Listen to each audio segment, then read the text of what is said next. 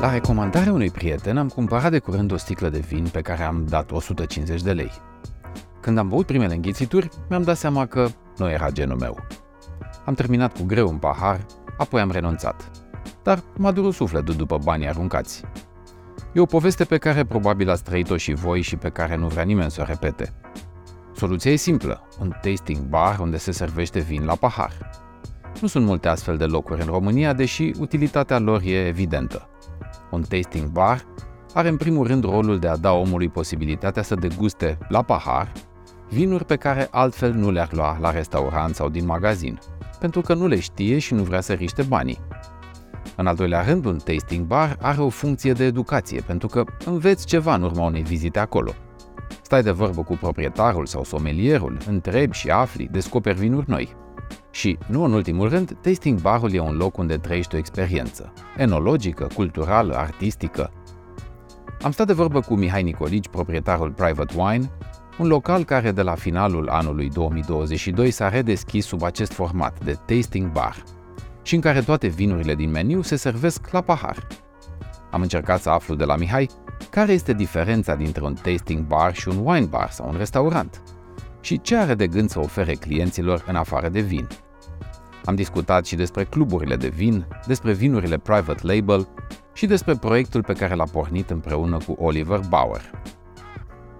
Mihai, bun găsit! Mă bucur să ne revedem Salut, la un Gio. episod de uh, Intervin. De data asta într-un uh, nou context, să spun, într-o nouă locație. Uh, magazinul tău Private Wine s-a mutat într-un spațiu mai uh, mare, mai nou. Puțin, da, mai mare, da?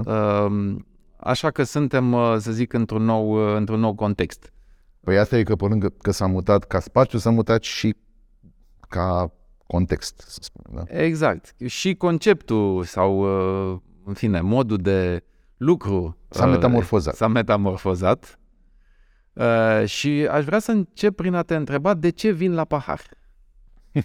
Păi hai să spunem așa, deci din uh, ce eram doar un magazin unde se vindeau vinuri la sticlă și evenimente asociate, um, am ajuns să fac un spațiu în care tot vinul pe care l-am se vinde la pahar. Se vinde și la sticlă, um, dar nu mai este core business vânzarea la sticlă. Vânzarea la pahar și experiențe de aici sunt, de fapt, uh, ceea ce va defini Private Wine de acum încolo. Dar de ce ar cumpăra lumea vin la pahar? Când m-am gândit și când au ap- apărut ideea aceasta de tasting bar, pentru că nu, nu vorbesc numai de al meu, că mai sunt, eu sunt unic, cred. Um, ideea asta de tasting bar trebuie să promoveze experiența, de fapt. Și atunci lumea să bea vin la pahar pentru că vreau să nu limitez, sau cel puțin eu cred că limitezi uh, opțiunile unui om obligându-l să cumpere o sticlă, așa cum se întâmplă în foarte multe baruri, în foarte multe restaurante, wine baruri și așa mai departe. Uh, Eu nu vreau să fac, eu nu zic că aia e rău, dar eu nu vreau să fac asta. Eu vreau să las omului posibilitatea de a încerca mai multe vinuri. Uh, Eu vreau să schimb un pic mentalitatea asta că, care, uite, e dominantă încă la români. Dom'le, când ne așezăm la masă, ne așezăm și nu amestecăm vinurile. Bem în cap, în coadă, un singur vin și am încheiat povestea. Uh, lucru care știm amândoi că nu, nu e ok deloc, adică nu poți să mănânci la pui uh, să bei vin roșu și tot vin roșu să bei și la vită și așa mai departe, adică nu, nu merge treaba. Și atunci, uh, dând posibilitatea omului de a cumpăra un pahar de vin pe care să-l încerce, uh, poți să-i îl duc ușor, ușor și spre ideea că, domnule, la o masă poți bea mai multe feluri de vin. Există oameni care știu asta, există oameni care practică. Dar pe mine mă interesează să aducem din ce în ce mai mulți oameni în zona în care pot să înțeleagă de ce să bea mai multe vinuri la o masă. Asta ar fi una.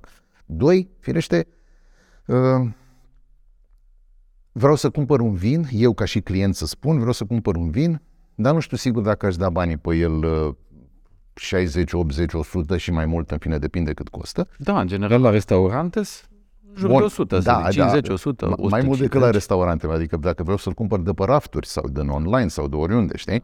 Um, și dar nu știu dacă aș da banii, că s-ar putea să nu-mi placă și atunci risc banii pe o sticlă. Și aici cel mai uh, clar e treaba la vinurile scumpe, 150, 200, 500. nu dai ca să zici, bă, nu mi-a plăcut deloc. Da, nici eu nu. Adică și eu m-am întâlnit cu treaba asta. N-aș, aș vrea să încerc un vin, dar nu neapărat aș vrea. În primul rând că nu știu dacă pot întotdeauna să beau o sticlă. Dacă mă duc cu o gașcă de oameni, de... Da, dar atunci când mă duc cu 4-5 oameni, în afară de situația în care uh, toți mergem pe ideea de a testa vinurile, ceea ce se întâmplă greu, nu așa sunt găștile astea, în rest mă duc să mă simt bine. Vinul este doar un companion. Și atunci nu mă, nu mă gândesc la vin, de, mai deloc. Da. Plus că unul se simte bine cu vin roze, altul zice, bă, am chef de un roșu. Da, și atunci, și atunci se complică puțin E greu treaba. să iei o sticlă la toată masa. Bun, și când, da, deși asta e una, și doi, dacă vreau să mă duc în două persoane, să încercăm un vin, spre exemplu, să iei o sticlă întreagă e mult, sau cel puțin eu consider că e mult. Și atunci ai posibilitatea de a lua un pahar din vinul respectiv și de a-l testa și să spui, da, uite, vinul ăsta îmi place sau nu îmi place. Și în funcție de uh, întâlnirea asta să te hotărăști ce faci. Cumperi o sticlă, două, un bac și mai departe. Uh, cam asta e ideea tasting bar-ului și de a promova, uh, cum să spun, în mod subtil, de a nu impu- subtilitatea vine din a nu impune, da, sau a nu face lucruri brutal, puțină educație a vinului. Deci asta, asta e ideea unui tasting bar. Cred. Deci un tasting bar, de fapt, ca să concluzionăm, e, e și un loc de, de sampling unde poți să încerci diverse... În primul rând, da, da. Vinuri și un loc de educație, dar bine, nu vii să citești din cărți, dar... Nu e educație impusă, nu e da. educație de asta cu lopata așa, e o educație, cum am spus, subtilă, adică îți transmit niște idei. Câteva idei și e suficient, adică... În ce gamă de prețuri merg uh, paharele cu vin? Uh, cel mai ieftin pahar cu vin la mine este 20 de lei, parcă. Da, 20 de lei Uh, și în momentul ăsta cel mai scump ar fi 50. Uh, da, 50 sunt la niște vinuri mai complicate la care pe lângă faptul că vinul costă mult, există și un risc destul de mare, uh, pentru că o activitate asta nu e lipsită de riscuri. Evident. Deschizi o sticlă... S-ar putea să nu se bea. S-ar putea să nu se bea. S-ar putea să nu se bea în timp uh, util, pentru că dacă vinul este puțin mai complicat și îl tratezi după ce ai pus dopul la loc sau în fine îl închizi, îl tratezi ca lumea, el ține câteva zile. Ce da. înseamnă tratezi? Să-i adică, bagi argon în el? Să... Da, fie îi bagi un, uh, un uh, gaz de ăsta inert, fie scoți aerul din el, este o soluție, dar nu e, o, nu e cea mai veselă soluție și nu trebuie făcut asta cu pompa de, care scoate aerul din sticlă.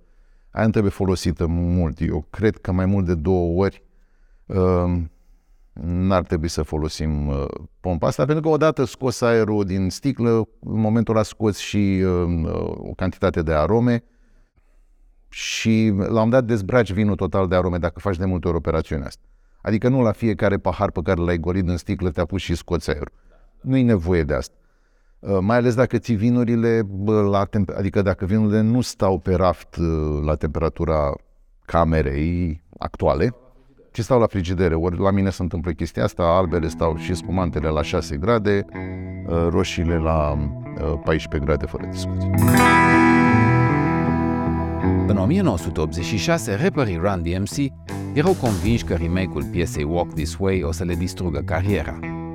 Walk This Way n-a distrus nicio carieră, ba chiar a relansat-o pe cea a trupei Aerosmith, care a revenit în atenția publicului și a intrat în mainstream-ul culturii pop – Ascultă în podcastul Rock Story povestea acestei piese care a deschis porțile fusionului dintre rock și hip-hop și a schimbat pentru totdeauna peisajul muzical din Statele Unite. Ascultă episoadele Rock Story pe Spotify sau pe orice platformă de podcasting. Iar dacă vrei să citești scriptul episoadelor, intră pe rockstory.ro.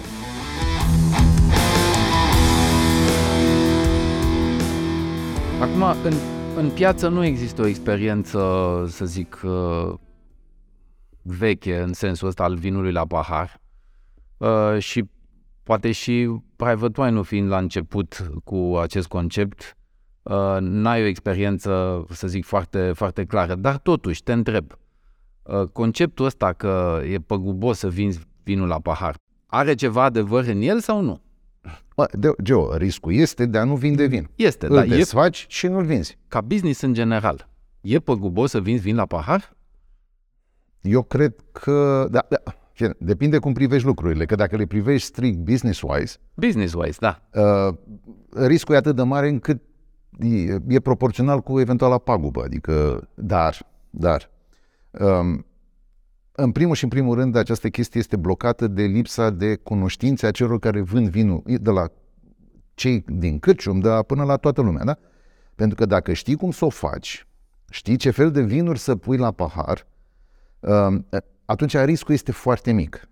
În consecință, paguba este mică sau poate este compensată în alte zone. Da? Și atunci poți face un business profitabil din treaba asta. Da, dar trebuie să știi cum să o faci, e important. Adică dacă te apuci așa și spui, gata, eu vând la pahar și am încheiat povestea și nu știi cum să vinzi vinul la pahar, ă, e păguboasă, da, într-adevăr. De aia nu e plin de tasting bar-uri, da? De aia nu e plin de tasting bar și mai e ceva. Sper eu să schimb această cutumă. Nu te îmbogățești dintr-un tasting bar, adică nu te duci să cumperi iahturi, șapte mașini și patru case. Uh, dar poți, poate să fie bine și poți să creezi o piață. Mie mi se pare că uh, ar trebui să creăm piața asta care la un moment dat să ne ajute să ne fie și bine. Nu doar să vrem să ne fie bine repede acum, indiferent cum e piața. Nu, e bine să creștem piața asta. Asta cred eu că trebuie să facă. Și se poate face până acest fel de... Mie mi se pare că și producătorii ar trebui să aibă un mare interes în subiectul ăsta al tasting barurilor, nu neapărat al tău. În general ar trebui ca, adică pentru, pentru orice producător e, o, e un loc în care pot, uh, uh, pot să-și arate vinurile, nu? Uh, poate cele noi, proaspăt lansate, alea vechi, să zicem că mai știe lumea simți, simți interes din partea producătorilor de vin pentru așa ceva? O să-ți răspund evaziv. Să-ți păstrezi totuși prieteniile din piață. Eu cred că ar trebui să fie interesați de da. promovarea prin uh, aceste canale, care probabil că se vor dezvolta în continuare. Habar nu am, adică am, mi-am uitat globul de cristal în altă parte să văd care va fi evoluția pieței în acest glob.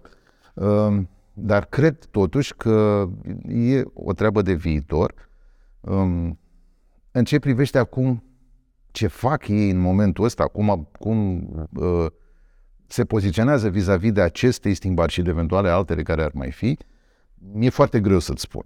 Uh, unii, uh, și ține foarte mult de oameni, este foarte clar. Unii au înțeles fără prea multă explicație despre ce e vorba, uh, alții n-au înțeles deloc, pentru că cei mai mulți dintre ei Poate e pe bună dreptate, habar nu am, adică n-aș, nu vreau să critic treaba asta, dar și mai mulți dintre oamenii din vinuri um, gândesc în termen de volum. Adică... A, ce faci? Tu vinzi un pahar, să... două, cinci? Da, ce volume poți să faci tu aici? Păi nu poți să faci cine știe ce volume, dar în schimb poți să faci awareness, asta e foarte clar. Uh, mai mult, s-ar putea ca oamenii să nu cumpere de aici, de la în mine. În momentul respectiv, Așa, da. pentru că eu am acum, eu cred că pot să fiu și suficient de transparent să spun că la mine prețurile de vânzare la raft sau la sticlă sunt uh, cu un adaos de 30% față de ceea ce cumpăr, nu față de prețul de listă. Da? Bine, dar tu nu vinzi la sticlă, pentru că eu nu văd, dar dacă tu vrei... sticlă, o vinzi tot la 5 pahare. Tu zici, bă, sunt 5 pahare aici. Da, da, dar există, sunt unii oameni care vor să plece cu ea acasă, adică au testat, și, domne, ce vreau și una acasă. Și atunci eu, față de prețul cu care am cumpărat, adaug 30% și ăla e prețul de, de vânzare. Ehm, dar sigur că, intrând pe net și clicăind de prea multe ori, găsești cu adaos de 2 lei față de prețul de așa, sau eu știu ce volume vinde ăla și producătorul îi dă 60% discount, nu știu, față de prețul de listă, că se întâmplă și asta.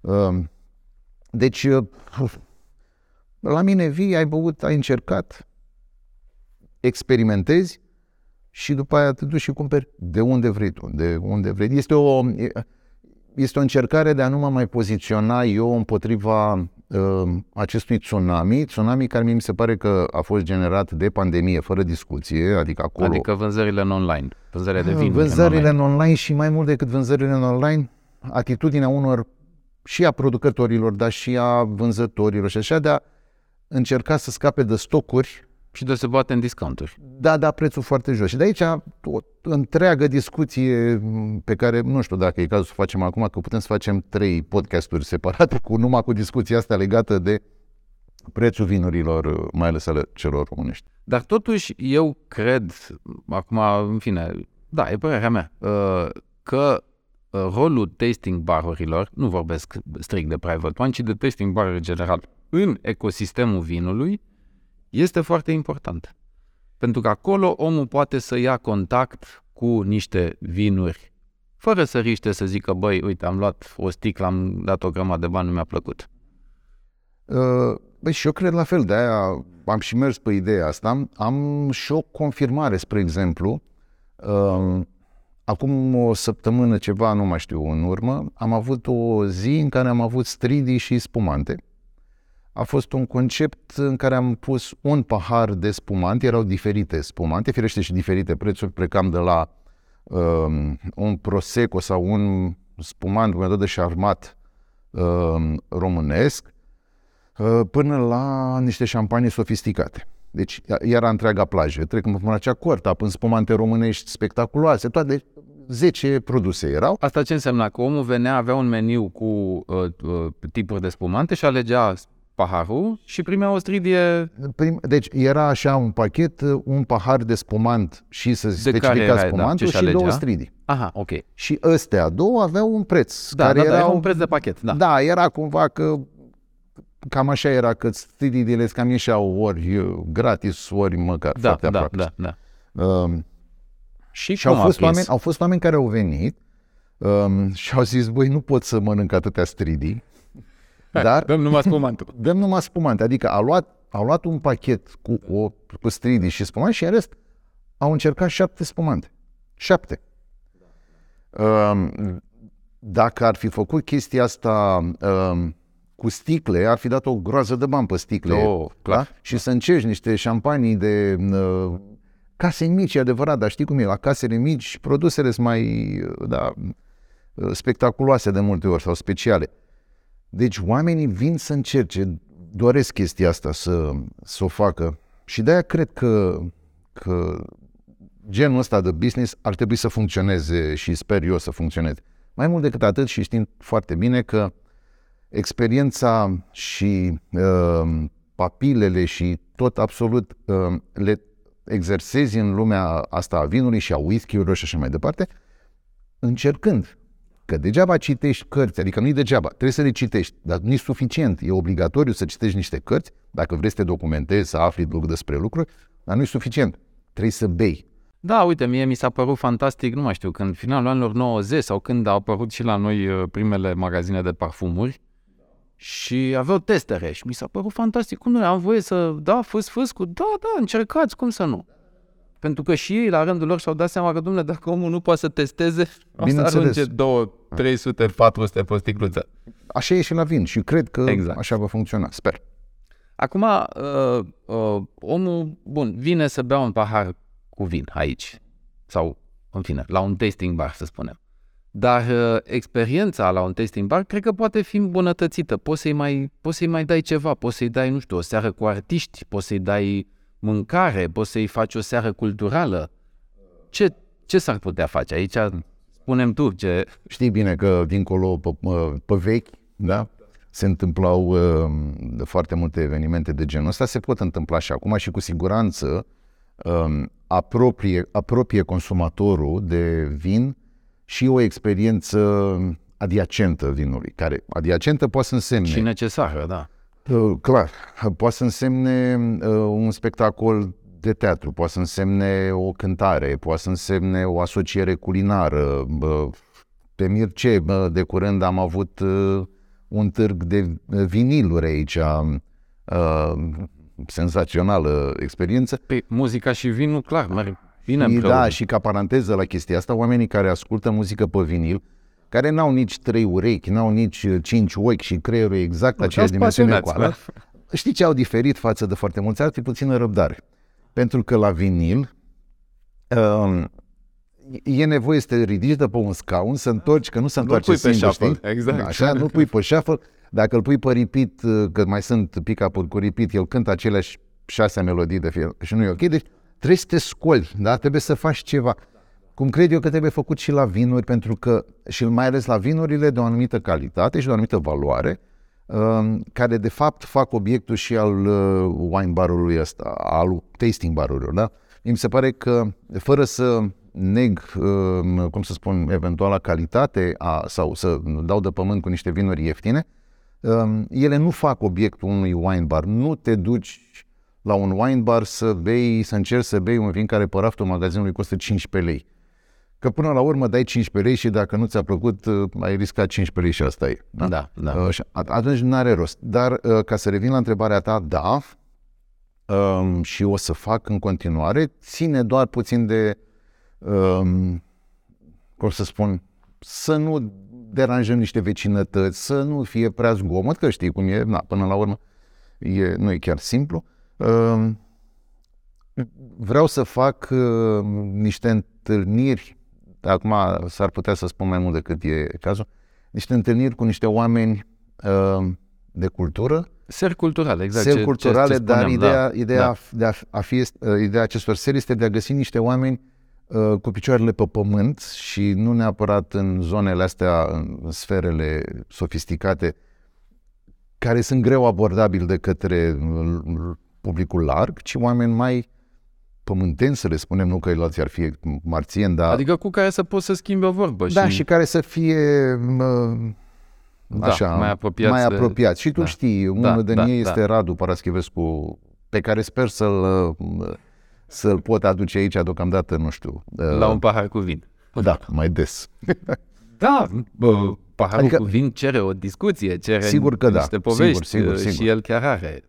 Oh, da, absolut, am mai făcut degustări, adică, cum știi, cu el și sunt spectaculoase. Adică genul ăsta de, de, de uh, evenimente care să îmbrace vinul în, și într-un alt sens. Că sunt foarte mulți oameni care nu neapărat sunt iubitori de vin sau nu asta e uh, principala lor uh, atracție în viață, uh, ci sunt iubitori de carte, sunt iubitori de muzică, sunt iubitori de teatru, de mai multe asemenea lucruri.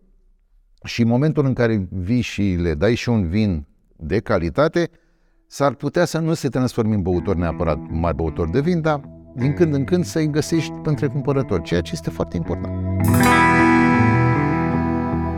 Rock Story este un podcast care îți spune poveștile neștiute legate de artiști, de albume și de evenimente care au marcat lumea muzicală. Cum a compus Eric Clapton piesa Leila, cum a intrat un avion în autocarul de turneu al lui Ozzy, de ce s-a luptat Metallica cu Napster și Pearl Jam cu Ticketmaster, sau cum au arătat ultimele zile ale lui Kurt Cobain. Ascultă episoadele Rock Story pe Spotify sau pe orice platformă de podcasting. Iar dacă vrei să citești scriptul episoadelor, intră pe rockstory.ro.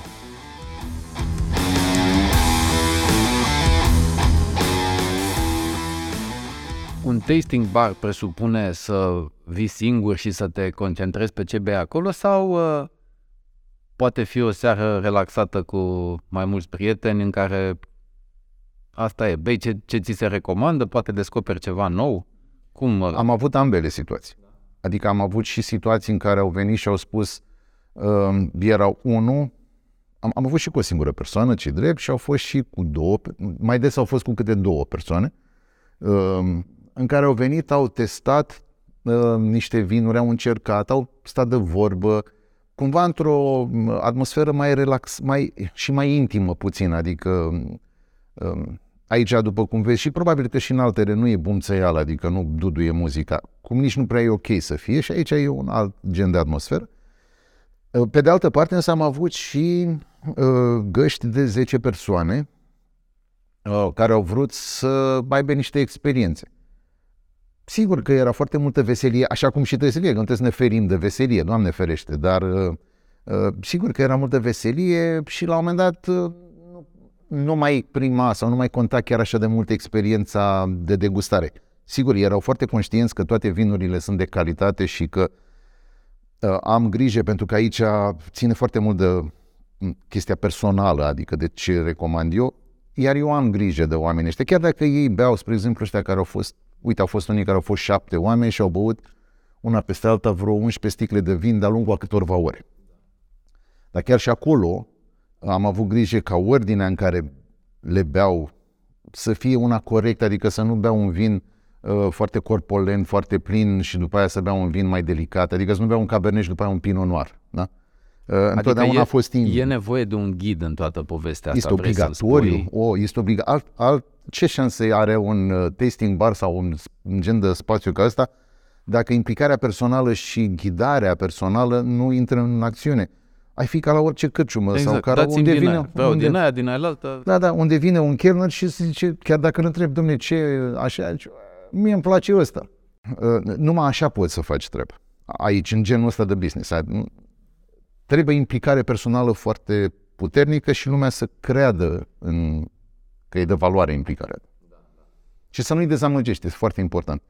Chiar dacă uh, profitul este mai mic, să zicem, sau îi mai dai și un alt vin să încerce care nu, pe care nu-l plătește, uh, tot e bine pentru că uh, trebuie să ai această imagine, um, domne, pot să am încredere în ce îmi zice asta.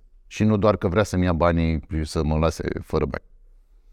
Da, până la urmă trebuie să pleci uh, după o seară din asta cu niște chestii noi pe care le-ai Absolut, aflat. măcar una dacă e în fiecare, da, la fiecare întâlnire, tot e foarte bine. Indiferent cât de mică e, dar măcar e o chestie în plus față de...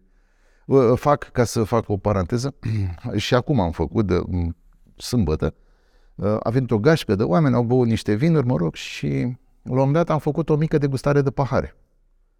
Adică le-am Există, tu știi, există niște pahare specializate pentru fiecare soi de vin și bă, soi de struguri uh, și apar diferențe foarte mari la, în momentul când faci gustare comparativă din două pahare diferite. Unul specializat pe vinul ăla și altul opus, să spunem. Adică dacă bei merlot dintr-un pahar de merlot, simți mult mai bine specific. Da, da, da, da. Există, ok, există de Merlot și Cabernet Sauvignon sau uh, Burgund, uh, mă scuze, sau Bordeaux uh, și există, spre exemplu, de Chardonnay Baric, baricat.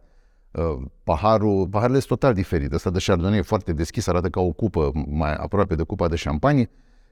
E de obicei paharul în care lumea care nu e foarte aplicată pe domeniul ăsta crede că uh, paharul trebuie folosit la vinuri roșii, doar pentru că arată ca, o, ca un bol, așa cumva.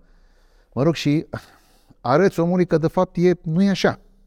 Și da, prima chestie e o reticență. Cum adică nu e așa, pe ce eu nu știu, adică eu am venit de pe lună. Um, și el zice, domnule, nicio problemă, ia și încearcă. Și face el această operațiune de a bea vin din două pahare, unul special pentru ce are un pahar și altul din altă direcție. Și este e o revelație, adică e, wow, nu mi-aș fi imaginat, uite că, da. Mă îndepărtez un pic acum de subiectul uh, tasting barurilor.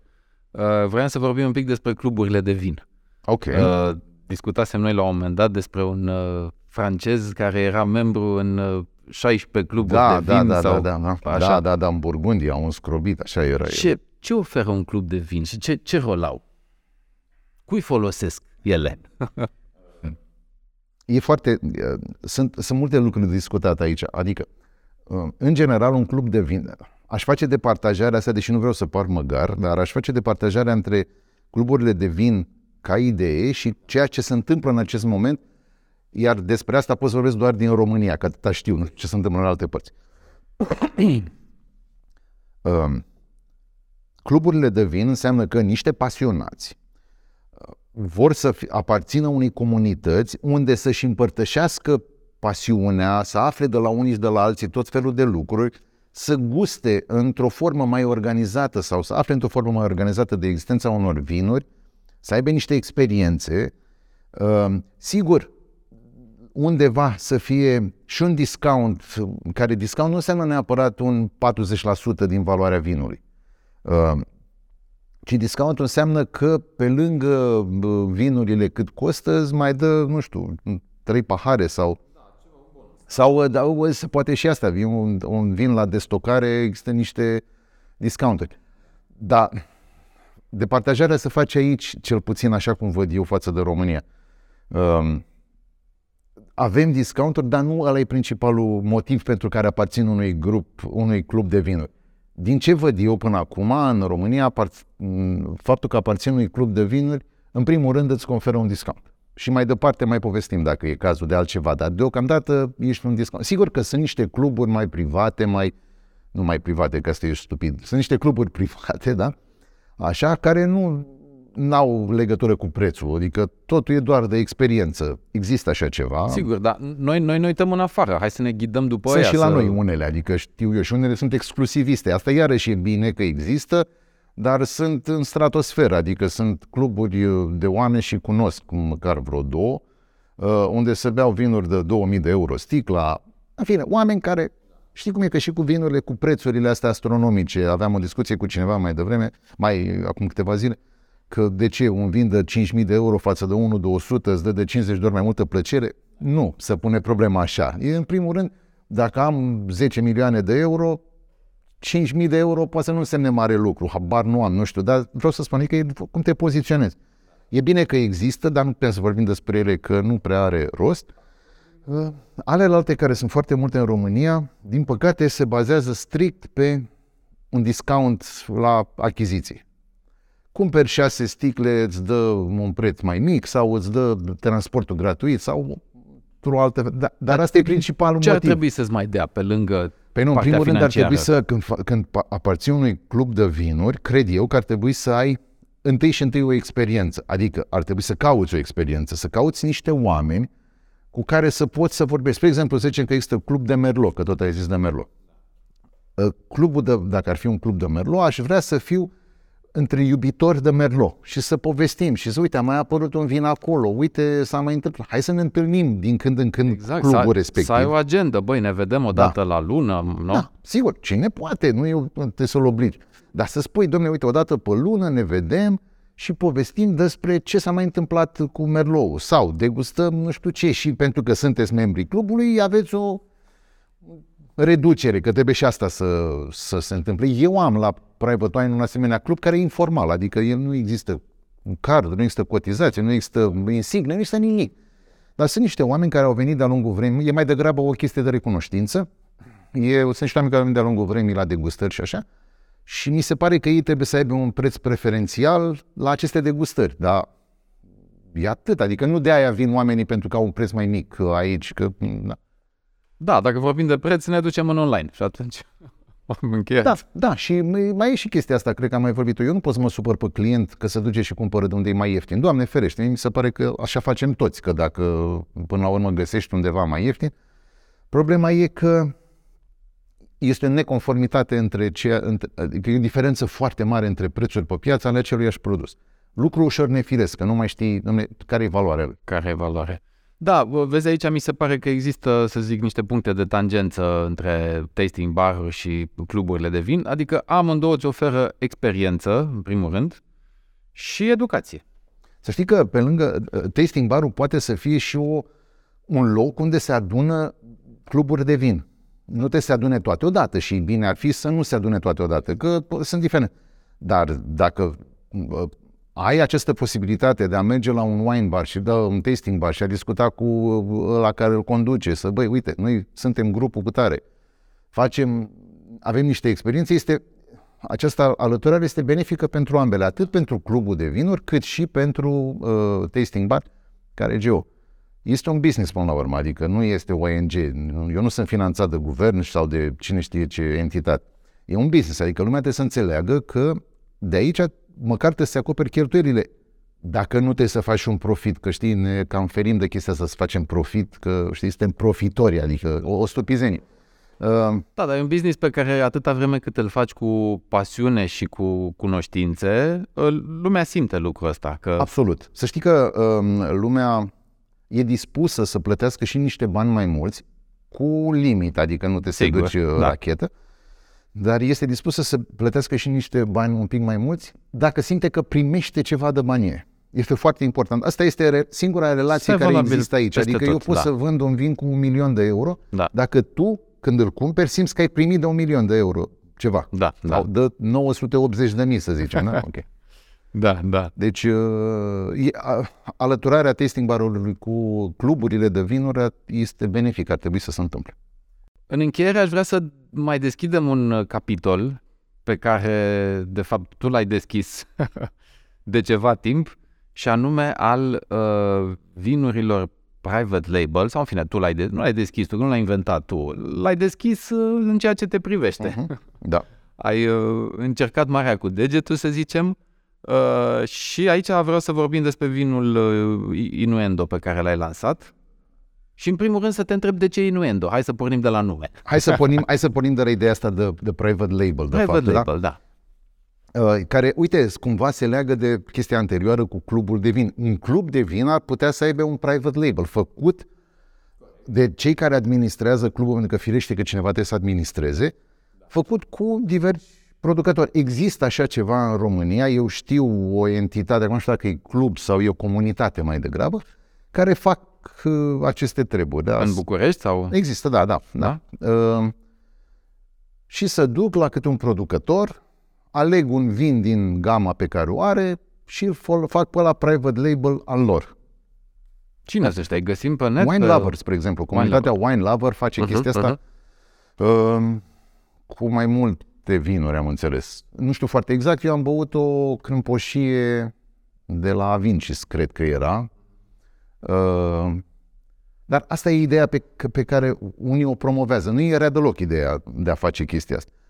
Uh, pe de altă parte, eu m-am gândit la un private label în accepțiunea curată de private label. Adică e un vin care nu există din punct de vedere comercial, nu există din niciun punct de vedere, dar nu, nu scoate pe piață cel care mi-a făcut vinul mie. Adică tu n-ai luat un vin care N-am mai luat un există, vin existent să-i și pui am schimbat etichetă eticheta, am...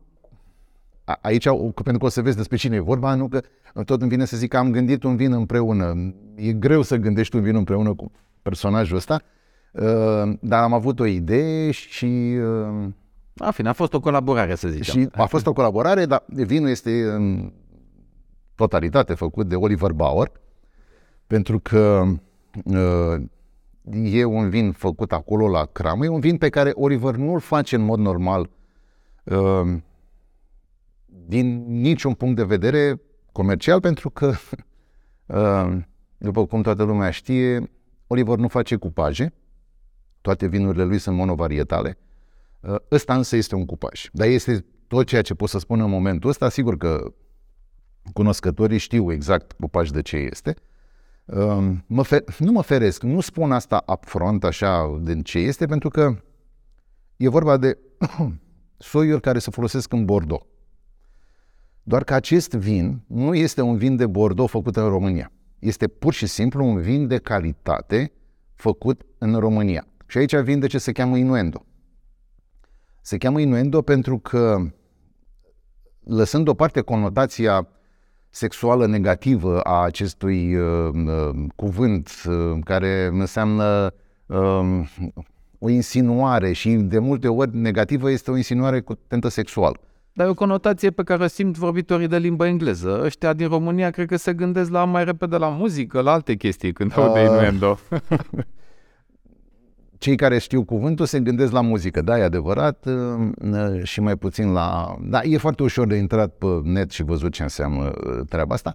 De fapt înseamnă un zvon, înseamnă um, O aluzie, da. o aluzie și nu neapărat sexuală. Dar aluzia pe care am transmis-o, pe care vreau să o transmit eu și cu ajutorul Oliver Bauer, cu acest vin este că în România se pot face vinuri de foarte bună calitate. Este o aluzie, este un zvon pentru ăia care nu știu chestia asta, um, să audă că există așa ceva, iar pentru detractori, care acum se cheamă hateri, da, mai așa, iar pentru hateri să transmitem că um, un, un vin românesc poate fi apreciat um, chiar dacă nu este um, everybody's darling, adică nu e dulcișor așa și ușor de băut, adică nu e un primitivo di manduria dulce, să zicem, da? care observ că în ultima vreme cam place multora, că e ușor de înțeles, da? E, vinul ăsta, Inuendo, e, în afară de faptul că e foarte tânăr, extrem de tânăr, e de 2019, dar cum sunt vinurile Bauer care, uh, cum să spun, au o perioadă foarte lungă de dezvoltare, uh, și ăsta e la fel, în momentul ăsta se poate bea fără discuție, dar trebuie o aerare îndelungată, măcar 3 ore de aerare în decantor. Um, tu știi că eu sunt cam împotriva folosirii decantorului ăsta în orice situație așa. O, îl folosim când trebuie să Când e separăm, cazul, da. da, altfel mai greu. Uh, Din păcate, la Inuendo ar trebui să scoți, uh, să deschizi sticla cu o zi înainte să o bei. Nu se poate face chestia asta. E mult să cer unui om să facă asta. Și atunci uh, o decantare de 3 ore totuși trebuie. Uh, Și vinul, ca orice vin cu caracter mare, vinul ăsta e, are un potențial de măcar 10 ani. În discuția cu Oliver a zis, nu mă bag în treaba asta, zici și tu peste 10 ani că probabil atâta e. Eu cred că e mai mult da, decât atât, dar o să ne spună experiența dacă, mă rog, eu mi-am păstrat Timpul, niște da. sticle acum, așa. Ele sunt puține, am făcut un experiment, e un experiment făcut cu 600 de sticle, atâta erau în noiembrie când le-am luat. Um, un vin maturat în butoaie de stejar de 1500 de litri, 1000 și 1500 de litri uh, la Oliver, la cramă, uh, timp de 20 de luni, cu o fermentație, dacă nu greșesc, de vreo 20-28 de zile, adică um, cred eu că e un pic mai îndelungată, habar nu am, că nu mă pricep eu la chestiile astea.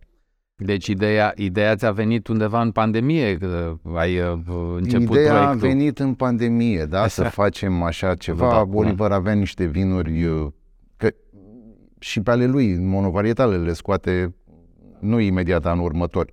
Eu nu prea am văzut vin așa scos de la el, dar nu vreau să vorbesc exagerat de mult de chestia asta, că sunt unii oameni care au impresia că eu am ceva particular cu Crama Bauer și cu Oliver Bauer, în afară de faptul că îmi sunt prieteni.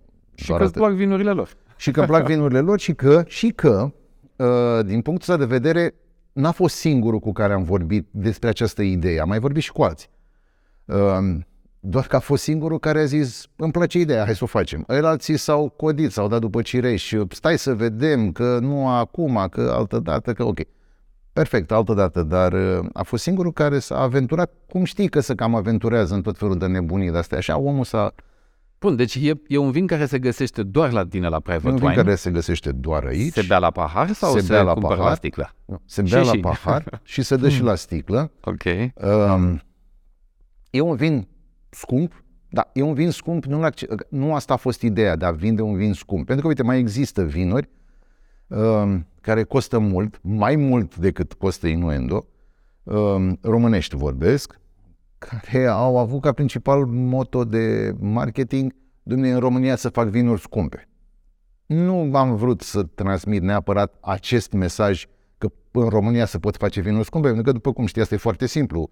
Fac un vin oricum ar fi el, îi pun un preț mare și l-am făcut scump. Da. Dar nu asta am vrut. Dar ce înseamnă vin scump? Hai că, uite, 250 de lei costă sticla. poate... Aia, e, că ascultătorii Așa. se întreabă. Cât? Deci o sticlă de 250 de lei și la pahar, paharul e de 150 de mililitri la mine ca și la alte locații.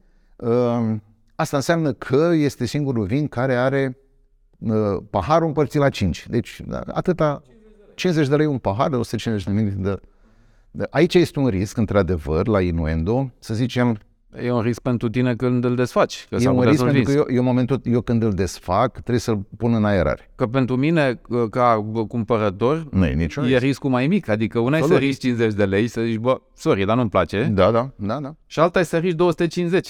Da, da, și să zici, sorry, dar nu, Sorry, e, dar nu, nu, e, nu e ce trebuie. Da, nu e ce aș vrea. Da. Uh, da, nu, ai, ai- vorbeam de riscul ăla de la început, da, și de faptul că e păgubos, uh, poate să devină păgubos. Uh, Sigur, în- la în vinurile situația mai scumpe, da, La, da. la vinul ăsta când trebuie aerat, dar chiar și aici riscul e puțin, uh, poți să-l atenuezi sau poți să-l micșorezi riscul, uh, pentru că vinul este mai bun, dacă mă întrebi pe mine, mai, nu mai bun, mai expresiv a doua zi.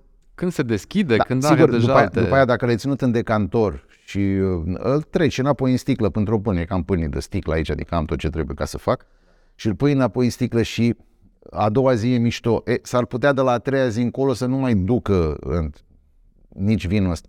Dar ține foarte mult de cum știi să-l promovezi. Și uite, am făcut-o în experiment.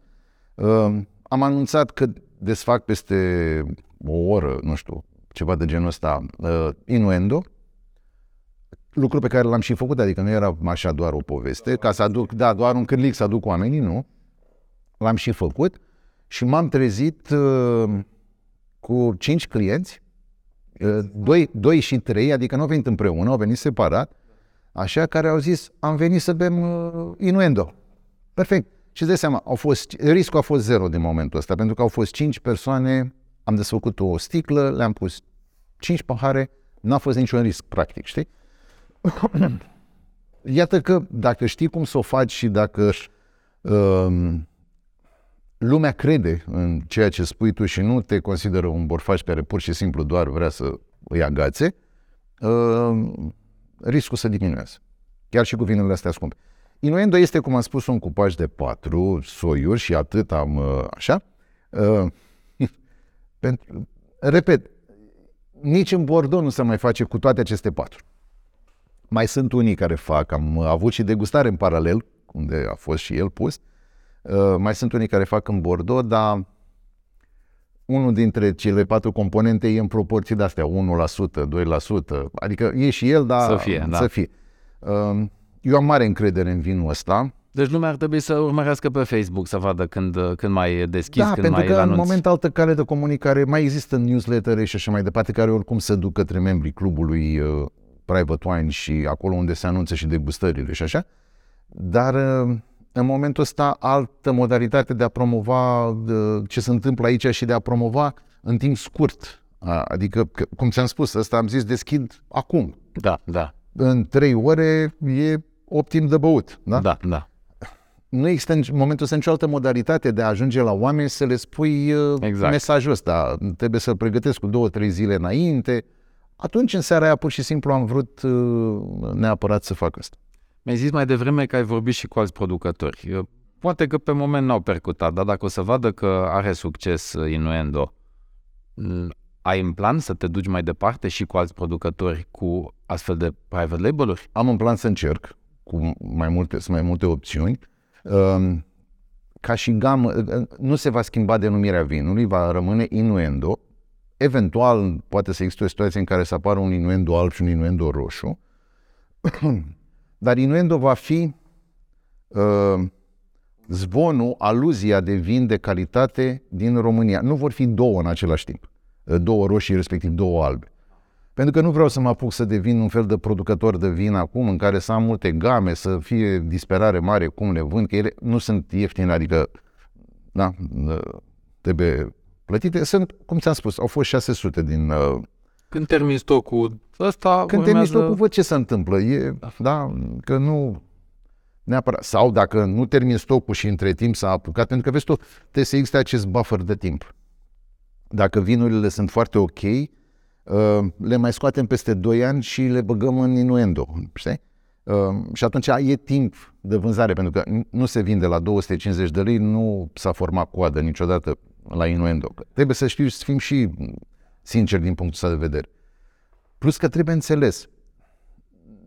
Nu vreau să sune arogant, pentru că nu, nu e stilul meu. Dar nu poate înțelege absolut oricine acest vin și să-l aprecieze. Cum e și normal că dacă era să căutăm un vin pe care să-l aprecieze toți, făceam un alt fel de vin în 20.000 de exemplare și era altă discuție. Ăsta este pentru oameni care caută ceva anume, știi? Da? Nu ține neapărat de suma de bani, faptul că oamenii n-au bani să-l cumpere sau nu vor să dea bani pe el. Nu asta e important. Important e că pentru a-l înțelege și a te bucura de el, uh, trebuie să-ți dorești puțin altceva. Adică și eu, te, eu, eu nu selectez clienții din punctul ăsta de vedere. Cine vrea să-l cumpere, îl cumpără, e binevenit. Dar sfătuiesc, adică, deși unul mai zice, dar nu vrei să-l vinzi, ba da, vreau să-l vând, dar mai mult decât că vreau să-l vând pe ăsta, vreau să-ți creezi dumitare senzația că ești ok. Dacă eu am văzut ce bei de obicei și tu vrei acum ăsta inuendo, eu ți-l vând, dar trebuie să te avertizez. Vezi că nu-i pe linia pe care bei de obicei, știi? Adică asta, în sensul ăsta vreau să spun că e diferit puțin, știi? Da, uite, e o, e, o, e o concluzie bună. Ideea este ca omul să se simtă bine la tasting bar, nu neapărat să Da. cheltuie spre bucuria patronului. Acum știi cum e, trebuie și patronul ăsta să fie bucuros la un moment dat. Dacă nu am nimic împotrivă să se cheltuie, adică asta este ok. Și mai e ceva la tasting barul ăsta, poate să fie și cred cu tărie că poate să fie un precursor al unei, sau un început de seară pe care după ce ai venit aici și ai băut 1, 2, 3, 4 pahare, să o petreci, nu știu, Să o într-un continui, club da. sau să te duci undeva. Adică m, eu cu drag țin oamenii uh, și aș vrea să stea aici și să... Dar există și această opțiune pe care am văzut-o la oameni care au fost aici. Au venit, au băut două pahare, Da, e o trei, deschidere de seară cu niște faină. mici brânzeturi și cu niște mici mezeluri, uh, că a- aici, e, la- eu n-am, uh, uh, cum să spun, bucătărie, adică la mine nu se gătește, aici nu e un restaurant, e pur și simplu tasting bar, unde am și niște produse în susținere, dar nu poți să bei să- totuși așa. Deci, uite, tasting bar poate fi ori o deschidere frumoasă de seară, ori o închidere de seară pentru unii. Deci, Da, da, depinde, în timpul săptămânii uh, e în general până la 10, pentru că, mă rog, deschis, pentru Da, că da. nici nu stă lumea mai mult, dacă sunt mulți care chiar încă mai lucrează, știi? Uh, Sâmbătă e deschis și vinerea e deschis mai mult, uh, joi sunt seri de degustare de cele mai multe ori, Uh, Probabil că luni și marți va fi o școală fie de vin, fie de distilate. În fine, proiecte sunt multe și se pot face. planuri sunt, da, lume să fie. Uh, da, uh, închidem episodul cu gândurile astea. Eu îți urez succes cu Mulțumesc. tasting bar-ul uh, și cu Inuendo Să fie, mulțumesc mult de tot. Da. Chiar e... și să ne vedem cât mai des și cu cât mai mulți oameni în uh, contexte din astea. Da, și a, uite, ca să încheiem, e un, și un loc foarte bun de a face uh, podcasturi. Da, Da, Geo, mulțumesc tare. bine, mulțumesc și eu.